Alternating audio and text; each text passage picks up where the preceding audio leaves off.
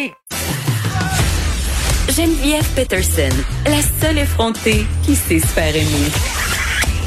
Jusqu'à 15, vous écoutez Les effrontés. Il y a Alain Veillette qui nous écrit par rapport à cette ouverture euh, des écoles en septembre. Euh, évidemment, pour les, les enfants du secondaire, euh, ce sera logistiquement beaucoup plus facile, mais quand souligne quand même que pour les enfants qui sont au primaire, c'est plus compliqué. Puis c'est vrai, là, c'est un point quand même qui sera assurément problématique dans plusieurs familles.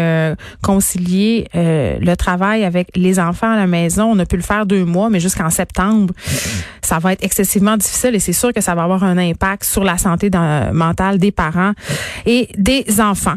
Parlons maintenant euh, de la réouverture de plusieurs parcs nationaux qui seront euh, de nouveau accessibles aux Québécois dès le 20 mai. Euh, du côté du fédéral, Vincent le disait un peu plus tôt, on a annoncé l'ouverture de certains parcs à compter du 1er juin. Il y a l'organisme Nature Québec qui demandait la semaine passée que le gouvernement justement ouvre ses parcs nationaux dans la province. On discute de l'annonce d'hier avec eux. J'ai Madame Alice Anne Simard qui est directrice générale de l'organisme. Bonjour Madame Simard. Bonjour. Comment vous accueillez euh, cette nouvelle de cette annonce de la réouverture euh, de certains parcs le 20 mai au Québec?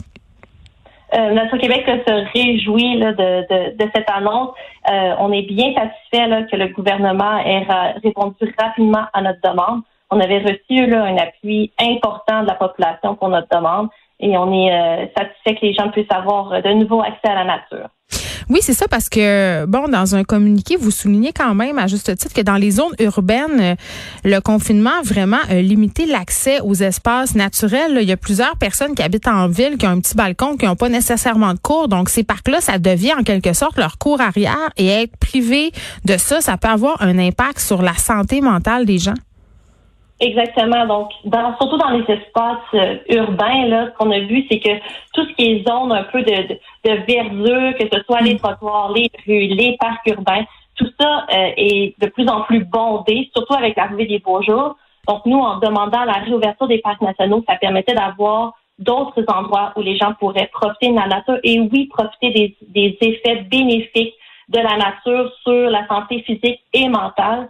Euh, les études, en fait, montrent que euh, avoir un contact avec la nature, ça nous permet de diminuer des symptômes de dépression, d'anxiété, hmm. le stress également. Donc, évidemment, dans une période de crise qui est stressante comme celle qu'on vit présentement, c'est très important d'avoir un bon, un bon accès à la nature. OK, mais qu'est-ce qu'on va avoir le droit de faire euh, ou de pas faire dans les parcs là, quand ça va réouvrir? Parce que j'imagine que, bon, au niveau du camping et tout ça, ça sera pas maintenant.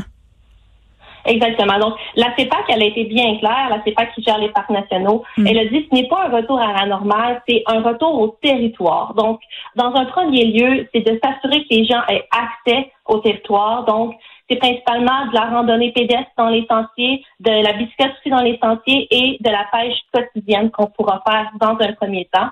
Donc, au moins que les gens puissent se retrouver en forêt. Et ensuite, les plans au niveau peut-être du camping ou de hmm. l'hébergement euh, vont devoir être analysés par la santé publique et éventuellement, il y aura peut-être des annonces Donc, on ira de façon graduelle. Très bien. Alice Anne Simard, directrice générale de l'organisme Nature Québec. On s'en va tout de suite parler à Jean-Claude Damour, qui est directeur général de la Fédération québécoise des gestionnaires de ZEC.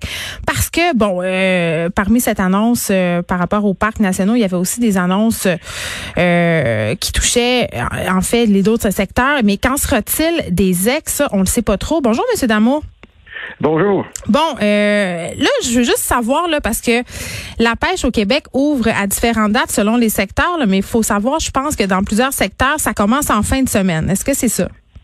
C'est effectivement le cas. La, majorité des, territoires de ZEC euh, vont être ouverts. Ben, C'est-à-dire que la pêche va être ouverte sur l'ensemble des territoires des ZEC à partir de la fin de semaine prochaine. OK. Puis est-ce que c'est, euh, comme le soulignait Mme Simard euh, précédemment, comme ce sera le cas dans les parcs, on pourra aller faire de la pêche à la journée? Euh, oui, effectivement, on va pouvoir faire de la pêche à la journée, mais il y a quand même une nuance à apporter par rapport aux ZEC parce que les gens, ils peuvent, oui, acheter un droit quotidien de pêche ou de chasse, parce mhm. qu'il y a de la chasse aussi qui est, qui est ouverte, mais euh, les, la majorité des membres des ZEC achètent un droit euh, annuel. Parce qu'ils ont leur chalet sur la ZEC la plupart du temps. Exactement. Donc, un propriétaire de chalet, lui, peut se rendre à son chalet et il peut aussi pratiquer la pêche sur une journée, deux, trois, quatre jours, là, tout dépendant du, aussi longtemps qu'il habite dans son chalet. En fait. Puis là, en ce moment, est-ce que les propriétaires de chalets qui sont sur les ZEC, ils ont accès à leur propriété? Ils ont accès toujours accès à leur propriété en tout temps. OK, donc ils peuvent passer. Mais là, bon, euh, j'imagine que la COVID-19 euh, a eu des impacts quand même euh, au niveau des EC. Comment ça se passe? Est-ce que vous avez eu des annulations? Est-ce que pour vous, ça change pas grand-chose, justement, étant donné qu'il y a des chalets? C'est quoi les impacts concrets de la pandémie sur les EC au Québec? Ben, actuellement, c'est pas la majorité des actes qui sont en opération. Donc, l'impact n'est pas si grand pour l'instant. Là, c'est beaucoup plus dans l'ouest de la province, en Outaouais, par exemple, et au nord, euh, euh, dans les Hautes-Laurentides. C'est dans ce coin-là où la pêche ouvre avant, un peu avant tout le monde. Donc, eux ont senti les effets beaucoup plus euh, rapidement. Dans l'ensemble des actes, la saison de pêche démarre un peu plus tard. En forêt, il y a encore beaucoup de neige, il y a beaucoup de lacs qui ne sont pas encore dégelés. Mm. Donc, ça n'a pas eu beaucoup d'effet sur la pratique de la pêche et sur, l'achalandage parce que le territoire n'est pas nécessairement facilement accessible à cause de la neige. Mais là, vous attendez à quoi pour cet été? Euh, je pense qu'on va avoir une baisse de fréquentation pendant l'été. Et euh, la raison principale, c'est euh, l'interdiction de pratiquer du camping. OK, mais donc ça veut dire quand même qu'il y aurait plusieurs ZEC qui pourraient être placés en difficulté financière parce qu'au niveau du financement, là, je comprends que les gens qui ont des chalets payent un droit annuel et tout ça, mais jusqu'à quel point les ZEC tirent des revenus de ce type de tourisme-là, justement? Et pour certaines ZEC, là, c'est plus 50% du chiffre d'affaires. C'est vital, C'est vital, oui. C'est très important, majeur. Puis les bon, euh, ils doivent être inquiets, les ZEC, c'est ce que j'imagine? Euh, oui, nos gestionnaires sont inquiets. Puis, tant que le camping ne sera pas ouvert, ben c'est non seulement c'est une baisse de revenus de camping, mais c'est une baisse aussi au niveau de l'achalandage ou des revenus reliés à la pêche et à la chasse. Est-ce que vous attendriez à ce que le gouvernement euh, offre une certaine aide financière? Ben là, c'est le cas. Il y en a des aides financières qui sont disponibles là actuellement, mais comme nos ex sont pas tous en opération, ils n'ont pas accès à une aide financière alors qu'ils sont pas en opération.